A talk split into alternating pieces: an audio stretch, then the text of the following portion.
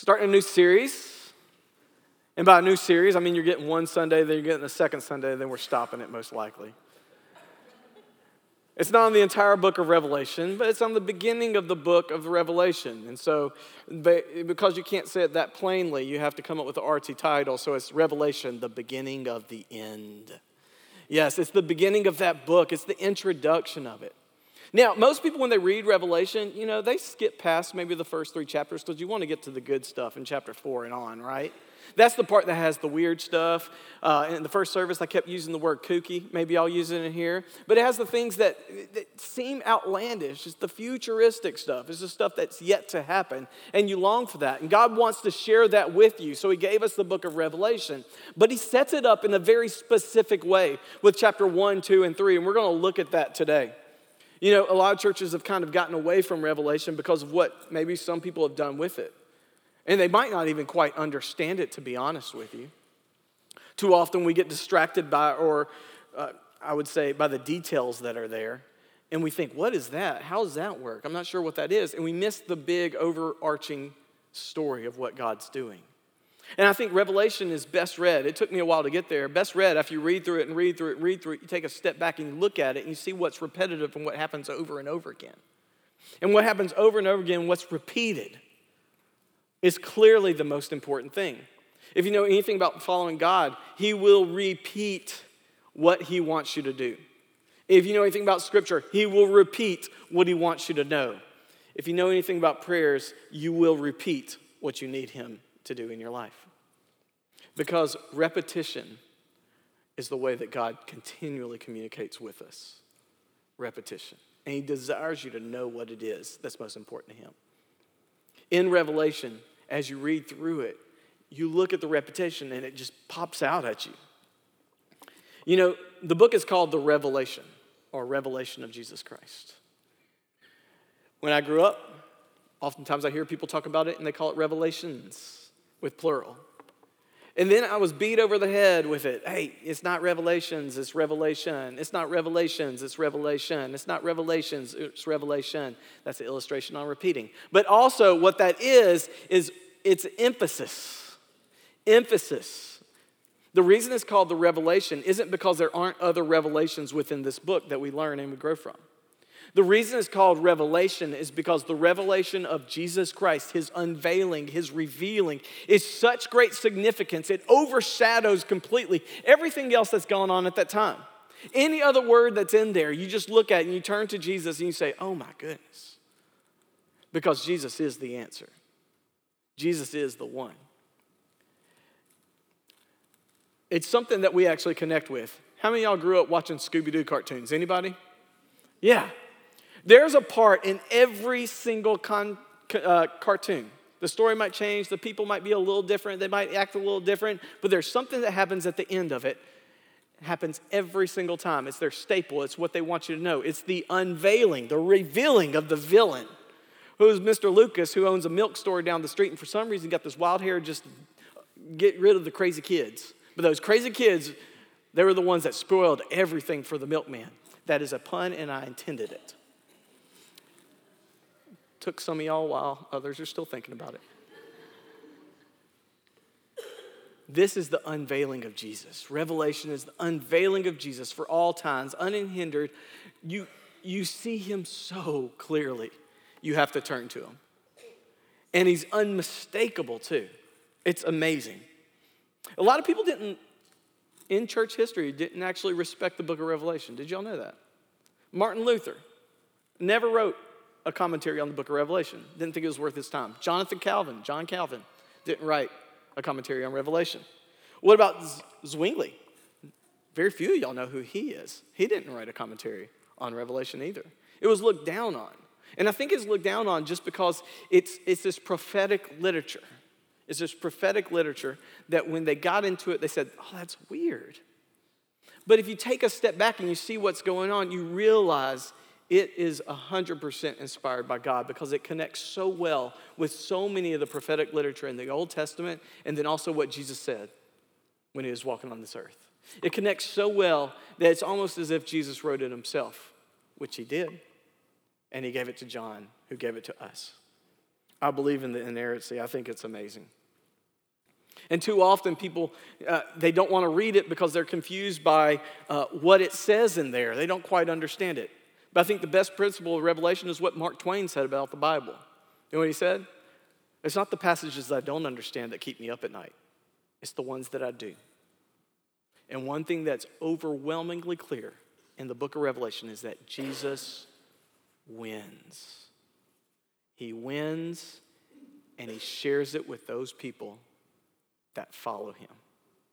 If you hear anything from this sermon, know that Jesus wins and he shares it with those people that follow him and believe in him.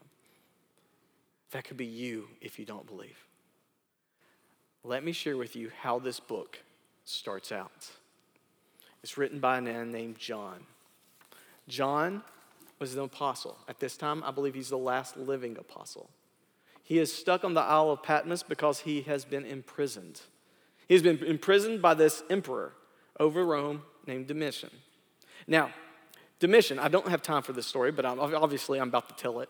Domitian is the Caesar over all of Rome. And you know what Domitian's problem is? Is he's a little paranoid.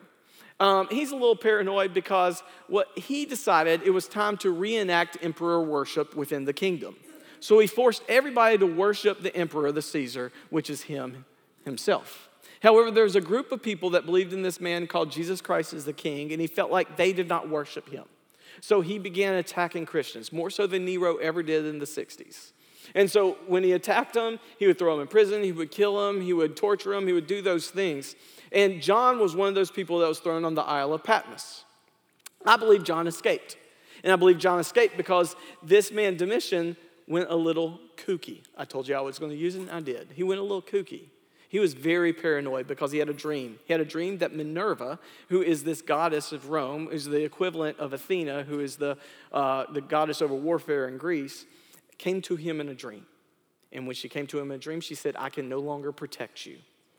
Through going to visit a temple, he realized there was an omen that he would die at noontime. And so Domitian decided he was going to prevent this from happening. So he kicked everybody out of his presence locked himself in his chambers for hours in the middle of the day until a servant would let him know the time had passed and then he would come out. And every day he would celebrate being able to live another day. Well, people started catching on that you couldn't go visit him for his help during that time, so the place became empty. The only people around were servants. Because the servants were the only ones around, he thought maybe they're the ones conspiring against me. And he grew paranoid. He started killing them, he started putting them in prison. And they started looking around saying, you know what? We're going to be gone if we don't do something about this. And so this guy named Stephanus, who was one of his servants, decided to fake an injury. And he had his arm wrapped up like a cast at that time, whatever a splint or a cast would look like at that time. And he wore it around for days on end until Domitian didn't grow suspicious of him because he was one of his higher ups. Well, since no one was at the palace and no one was at the place where he stayed at that time, they figured that was the best time to trick him. So they told him before the time was up, knowing no one would come up to the palace at that time, that the time was over. And so he said, Well, who's my first appointment to meet with? And they said, Stephanus. Stephanus walks in, he has a dagger in his fake cast, he pulls it out, and he stabs him seven times and kills him. All the people that were imprisoned because of his paranoia were then released. And John went to Ephesus, I think, and he met the people he wrote this letter of Revelation to. It's, when that happened, that was in 96, the year 96. And so we know that he wrote it sometime before then. I think closer to 92 to 94, somewhere in there. One other thing I want to say about John, which is pretty interesting, is John was called one of the sons of thunder because he wanted to cast down judgment on the people that were bad mouthing Jesus at the time and speaking poorly about him and didn't receive him. And Jesus said, No, don't do that. Then he gets to write a book where when he hears Jesus' voice, it comes to him like the sound of thunder. John was a man that was possessed in his life after meeting Jesus, was sharing the light of Jesus Christ. And he wants you to know the light. And that's why he wrote the book of Revelation. because God gave it to him to share the light of what would happen in the future. He's the most natural, the most logical person to write this book. In fact, I actually think it's a continuation of what was revealed to Daniel, which we'll look at here in a bit. But without further delay, let's jump into the book of Revelation,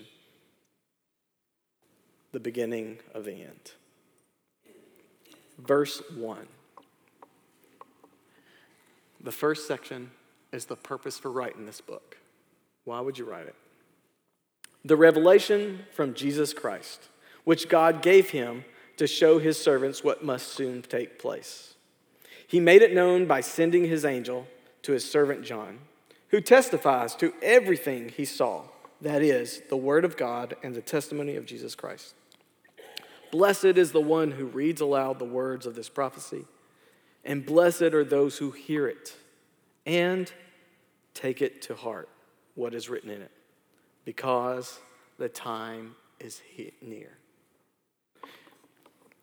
Remember, repetition is a big key. There's a couple things that are repeated over and over in here. Number one, did y'all notice that it says, I'm going to be blessed? Because I'm reading it aloud. Hey, if someone ever asks you to preach a sermon or teach a lesson, choose Revelation because guess what? God said you would be blessed if you read it aloud at least. So you can say whatever you want to afterwards as long as you read those words. So, naturally, I made a job security choice in choosing Revelation 1. But it also says, Blessed are you who hear it and take it to heart. If you hear it this morning, then obviously you'll receive a blessing because it is the word of God shared for you, the church. It is. But if you take it to heart and live by it, not let it be something that comes in one ear and out the other, but just really live by it, then your life will be transformed. One of the things about church and people that are a part of the church is that your life looks different than it did before you knew Jesus Christ. Your life should look different than it did before you knew Jesus Christ. It should radically change the way you think. I remember thinking when I first became a believer, for some reason, I never really grew up cussing and using cuss words. But then I heard people use them. I was like, oh, I guess that's something we should do. So I started doing that. And then it just started flowing out where I was riding with my parents in a car, and for some reason I thought the best adjective was a cuss word. They didn't like that, and so I got in a little bit of trouble. But then when I was in college, I actually became a believer in Jesus Christ. You know what the first thing I had a conviction about? Cussing. It, it, left a, it left a sour taste in my mouth when I said it. It made me shameful.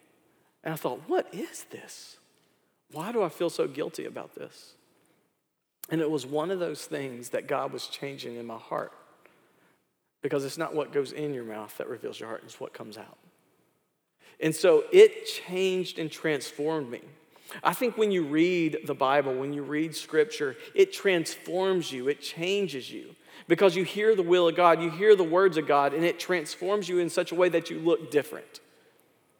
I think Revelation is clearly one of those books that God has written that wants to change us, that wants to help us to transform into something different. And one of the things that makes it so appealing to us is that it gives us hope for the future. It gives us confidence in Jesus Christ. It gives us faithfulness that's on a foundation that can't be moved. I think you're blessed because you hear the will of God and you help to anticipate the way He wants to answer your prayer request ultimately. How do you get rid of sin in this world? Jesus Christ. And He's coming back to get rid of it all. It should give you hope and transformation at the same time. And then there's something else that's repeated in here. In the first line, it actually says, What must soon take place. God gave him this, what must soon take place. The Greek word is entakos. It means with rapidity, speedily. There's nothing that could possibly hinder it. And then it ends with, and the time is near. There's an urgency there. When you get to lines like that, you have to ask yourself, why are those lines there? Why with immediacy? Why so fast? Why is the time near? Where's the urgency there? It's interesting to me. Why wouldn't Jesus have just told his apostles when he could come?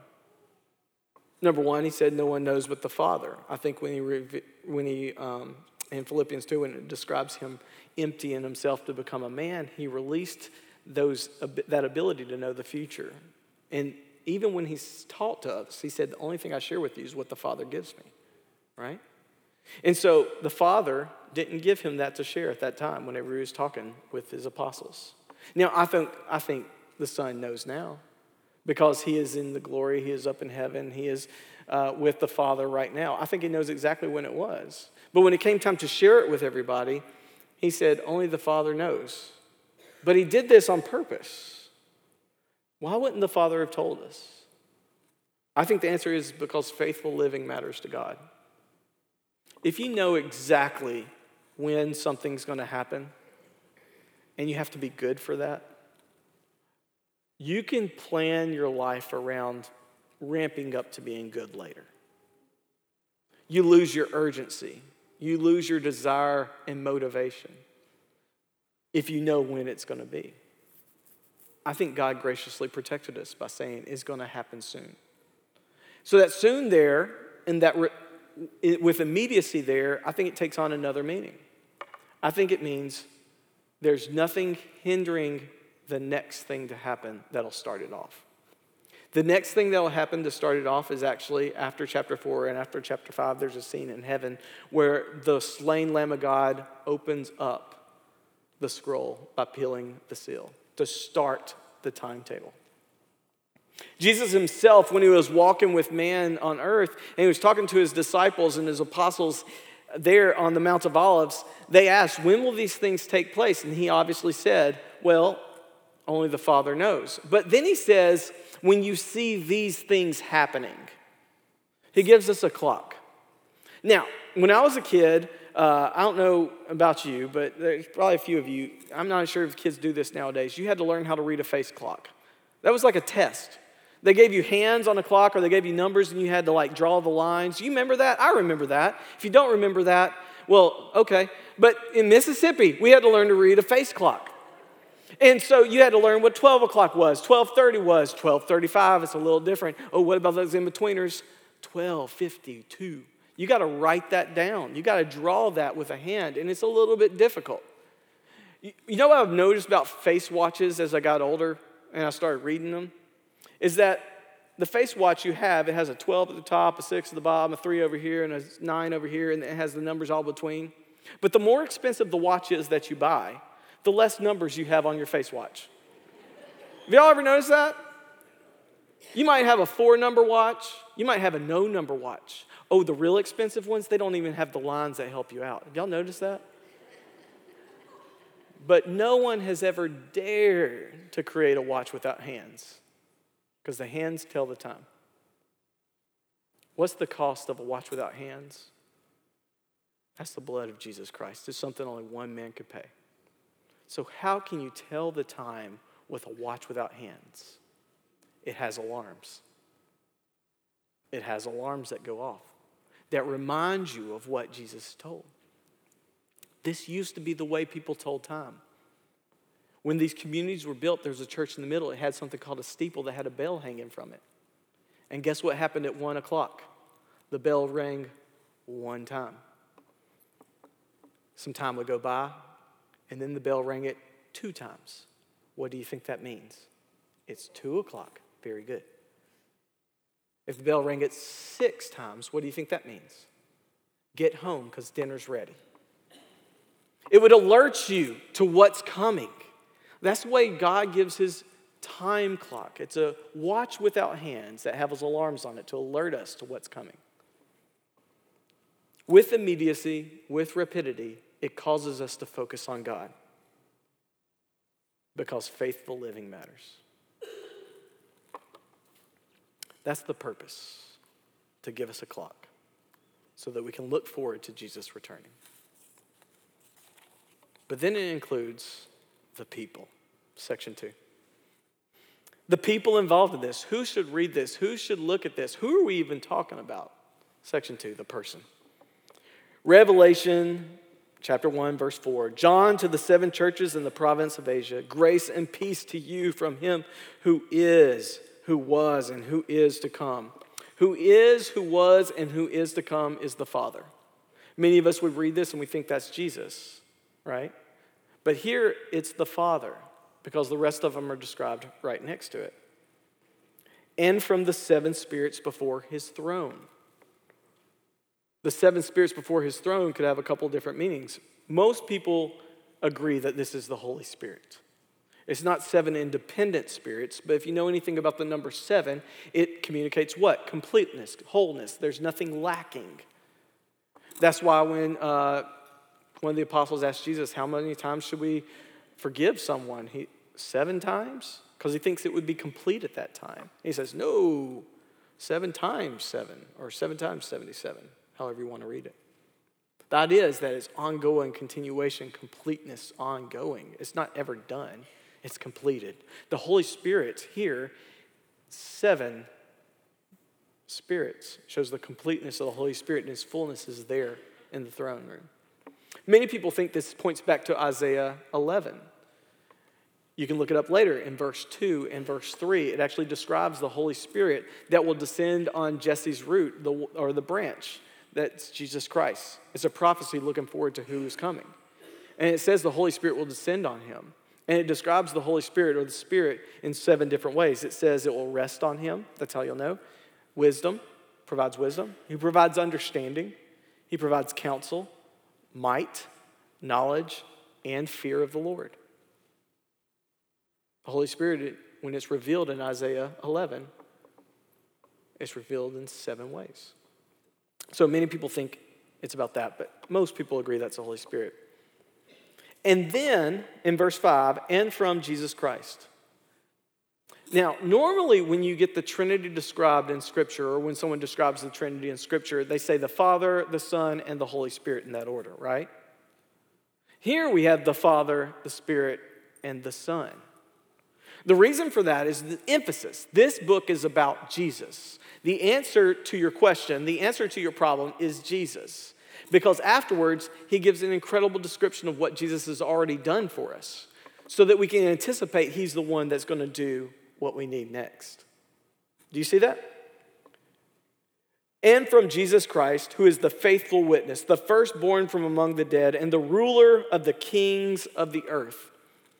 Now, that line, the kings of the earth, I think that's just a call out to the book of Daniel. Because I think the book of Daniel is written for people to understand that God is the one that's over all the kings of the earth. I think it says that in the first half of it, in chapter 2 through 6, 7, 2 through 7, that's written in Aramaic.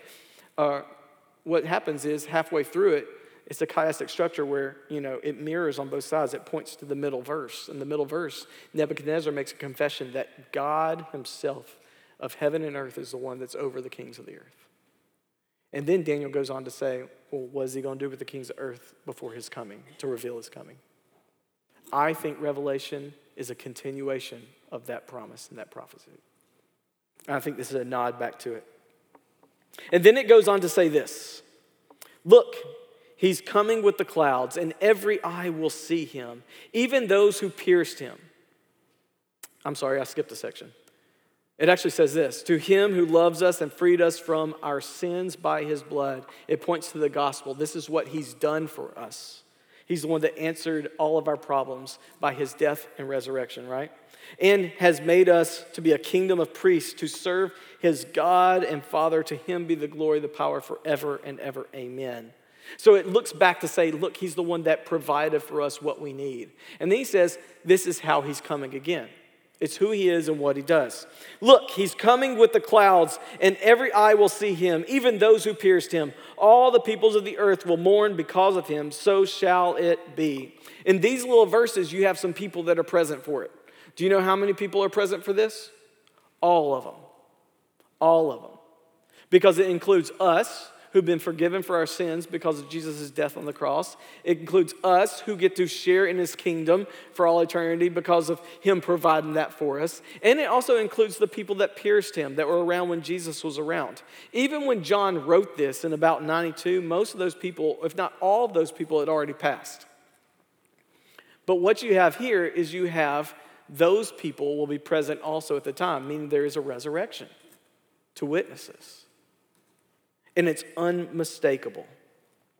Look, he's coming with the clouds. In Matthew 24, Jesus talks about how unmistakable it is. He actually says this At that time, if anyone says to you, Look, here's the Christ, or there he is, do not believe it. See, I've told you ahead of time. So if anyone tells you, there he is out in the desert, do not go. Here he is in the inner rooms, do not believe it. For as lightning that comes from the east is visible even in the west, so will be the coming of the Son of Man. And then he goes on to say this They will see the Son of Man coming on the clouds of the sky with great power and great glory. Why is he saying that? Because it's absolutely unmistakable. The final bell that goes off, the final alarm that goes off is Jesus' presence when he returns in the sky. We know the location. We don't have to look for it anywhere else. It's in the sky. It's one of the alarms we should know. It's in the sky, it's with the clouds. He is descending on us, and it's at such a point that everyone on earth will be able to see it. How do we know everyone on earth will be able to see it? Well, I think some things happen during the tribulation that actually congregate people to a certain area right before Jesus comes back. Every single person will see it, and all those that are dead will rise to see it again. It's unmistakable, it's very clear. Jesus is the focus. Who he is and what he does is what God wants us to know. Who he is and what he does is what God wants us to know. Who he is and what he does is what God wants us to know. God cares about who he is and what he does at the Mount of Transfiguration, where they saw a glimpse of the kingdom, and Elijah came back, and Moses came back, and Jesus was there, and he transformed in all of his glory, bright white, and he was gleaming in such a way that people couldn't even look at him very much. They heard a sound from heaven where God said, Who he is and what he does is important. He said, This is my son whom I love. Listen to him. Because who he is and what he does is important. I'm convinced that uh, one of the ways we make this world harder is we too often are scattered in our focus. We aren't focused on Jesus, we're focused on everything else. And then, depending on how things go, we might try to include him into that. We might turn to him, we might pray to him. We say, you know what, before we make a decision, maybe we should pray to Jesus. And we're trying to correct ourselves, we're trying to bring ourselves back. But we don't start with Jesus being the focus of our lives. We actually start with our life can Jesus be included in it? And we negotiate that throughout our day. We forget that. I do this too. This is something I do fairly often. Is that I'll just get moving. And I'll even write it off as the righteous thing to do, by the way. Well, if God really is in control, He's the one that's going to handle this anyway, so I'm just going to start doing this. But that's not what God desires. He doesn't want to correct us over and over again. He wants us to walk obediently over and over and over and over again. And how do you do that? You're focused on Jesus. And even in the midst of all these people that are shared, these persons that are shared right here, the most unmistakable one that's elevated and glorified right here is Jesus Christ. Jesus is the answer. And who he is and what he does matters. The third section the presence of Jesus. I, John, your brother and companion, in the suffering and kingdom and patient endurance that are ours in Jesus, was on the island of Patmos because of the word of God and the testimony of Jesus. On the Lord's day, I was in spirit, and I heard behind me a voice like a trumpet, which said, Write on a scroll what you see, and send it to the seven churches to Ephesus, Smyrna, Pergamum, Thyatira, Sardis, Philadelphia, and Laodicea. Next week, we're going to go over those, 11, those letters to the seven churches. And I think you're going to see something, spoiler alert, I think you're going to see something in there that you probably haven't been taught before. And I'm excited about sharing that with you. But these churches are on a road. They're on the most natural road for John to go to if he happens to be freed from the island of Patmos, which I, I think he is. and you walk through Ephesus, you go up to Pergamum, and you walk all the way down to Laodicea. And notice there's seven of them. If you continued on that road, you would find more churches. It doesn't stop right there. Seven of them is because it's the completed letter for revelation for all the churches to hear and receive. Verse 12. I turned around and I see a voice that was speaking to me. Remember, it was like a trumpet. And when I turned, I saw seven golden lampstands, and among the lampstands was someone dressed like the Son of Man. You remember when Shadrach, Meshach, and Abednego were thrown into the lake of fire, and the, a man looked in there and he said, they're, they're just walking around, and there's a fourth one in there, and he looks like the Son of Man. It startled him so much. And it goes on to say, he got dressed in a robe reaching down to his feet. And he had a gold sash around his chest. He has hair on his head, was white like wool, white as snow. He got his eyes were like blazing fire. His feet were like the bronze glowing in the furnace. And he had this voice that was like the sound of rushing waters. In his right hand, he held seven stars, and coming out of his mouth was a sharp, double edged sword. This is a strange description of Jesus, is it not? It, of all the people who on earth at this time that should have recognized Jesus, it would have been John, right? But John turns expecting maybe Jesus, he's not sure, an angel, but he sees Jesus in all his glory and the way he's in his majesty. And it shakes him. But it's eerily similar to the way Jesus revealed himself to Daniel in chapter 10, Daniel chapter 10. Listen to what Daniel says. Daniel says, I looked up, and there before me was a man dressed in linen with a belt of gold from Uphaz around his waist. His body was like topaz, his face was like lightning, his eyes like a flaming torch, his arms and legs like the gleam of burnished bronze, and his voice like the sound of a multitude. This is John's description. And among the lampstands was someone like the Son of Man, dressed in a robe reaching down to his feet and a golden sash around his chest. The hair on his head was white like wool, as white as snow, and his eyes were like blazing fire, his feet like bronze glowing in the furnace, his voice like the sound of rushing waters. In his right hand, he held seven stars, and coming out of his mouth was a sharp, double edged sword. His face was like the sun shining in brilliance. This is the same description, or a little bit different description of the exact same image. What Jesus is doing in the presence with John here is the very thing he was doing in the presence with Daniel there. He was sharing with him the future. He was sharing with them the purpose and what's going to happen. And you need to see Jesus in all his glory. Because what does it do? He solves all the problems. Listen to the way some of these descriptions are used in Scripture. In Isaiah 6, it talks about the holiness of God, and it talks about his train, his robe, filling the entire temple, like this robe that goes all the way down to the feet of Jesus that's standing there. His golden sash according to Isaiah 11, is a symbol of righteousness. He's majestic. You know, the last time he saw Jesus, he had a towel tied around his waist. His eyes were like blazing fire, revealing him not being able to see anything. Daniel says they were like torches. He would be able to see everything, nothing will be hidden from him. His feet, like bronze, shows his justice and his immovable will.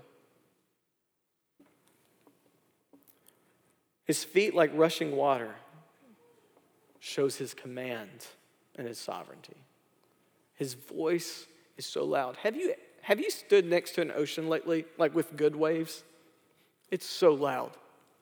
Have you ever heard a waterfall like a good waterfall? Not the trickle waterfalls, but the good ones that you can hear from in the forest, and you come out of the forest and it's so loud you can't even talk to the person next to you. That's Jesus' command at this time. And you know what else is interesting? Is the way that Daniel responded to Jesus and the way John responded to Jesus was the exact same. Listen to this. This is what John said. When I saw him, this is verse 17, I fell at his feet as though dead. Then he placed his right hand on me and said, Do not be afraid. This is what Daniel says in chapter 10. I, Daniel, was the only one who saw the vision. Those who were with me didn't see it, but such terror overwhelmed them that they fled and hid themselves. So I was left alone, gazing this great vision. I had no strength left. My face turned deathly pale. I was helpless. And then I heard him speaking, and I listened to him. I fell into a deep sleep with my face to the ground. And he touched me and set my trembling hands on my knees and lifted me. Tells us a couple of things. Daniel's a more eloquent writer than John is at this time. He's certainly more descriptive. But the other thing that this tells us is that the focus should be and always should be on Jesus when he reveals himself. Many of you are walking in life right now and you know Jesus. You've experienced Jesus. You have faith in Jesus. You believe in Jesus. But you don't recognize Jesus here. Jesus should send us trembling sometimes. And only He can comfort us because He's a great, big, wonderful God. And we need this God in our lives because of all the things that He does. John goes on to say, When I saw him, I fell at his feet as though dead. Then he placed his right hand on me and said, Do not be afraid. I'm the first and the last. I'm the living one. I was dead, and now look, I'm alive forever and ever, and I hold the keys of death and Hades. What does Jesus say after revealing himself in the presence? I am the answer to the future. It's very clear. In fact, if you read through Revelation 1, there's something that you will see. Over and over and over again. Remember what I told you about reputation? Repetition? Not reputation. Eh, we talk about Jesus' reputation and repetition here. Is repetition matters to God. Jesus is mentioned and identified over and over and over and over and over and over and over in Revelation 1. He's the hero. I counted up 32 different descriptions and sayings by Jesus. There's only two verses in this entire passage we just read that actually don't refer to Jesus in it. And that's verse 4, which actually is a sentence that leads into Jesus. And verse 8, when the Father signs off on the vision of seeing Jesus. The emphasis is on Jesus. He is the answer. He is the answer. And who he is and what he says matters. Who he is and what he does matters. John begins his letter of Revelation talking about the future to make sure you don't miss the most important part of it. Look for Jesus. Like I said, too often we don't look for Jesus in our life. We don't even look for Jesus in our Bible studies. Oftentimes, we read Bible studies and we go through our devotional trying to see how we change our life instead of how to seek God and glorify Him. Our lives are meant for worship. We have more joy in our lives when we properly worship the Savior. Maybe we should have an unscattered focus in our lives and not be distracted by everything else that's going on and seek Jesus and let Him deal with all those other things. He has a purpose for you. He's the person for you. And His presence is what He desires for you. Let's pray. Father, we love you. We thank you for this wonderful passage. We thank you for revelation, Lord, that reveals to us that you're in control of all things. And ultimately, it gives us hope, it gives us peace. And let that result in true worship to you. Let it result in walking faithfully with you because that matters to you. Because who you are and what you do matters. It's by your son's name we pray. Amen.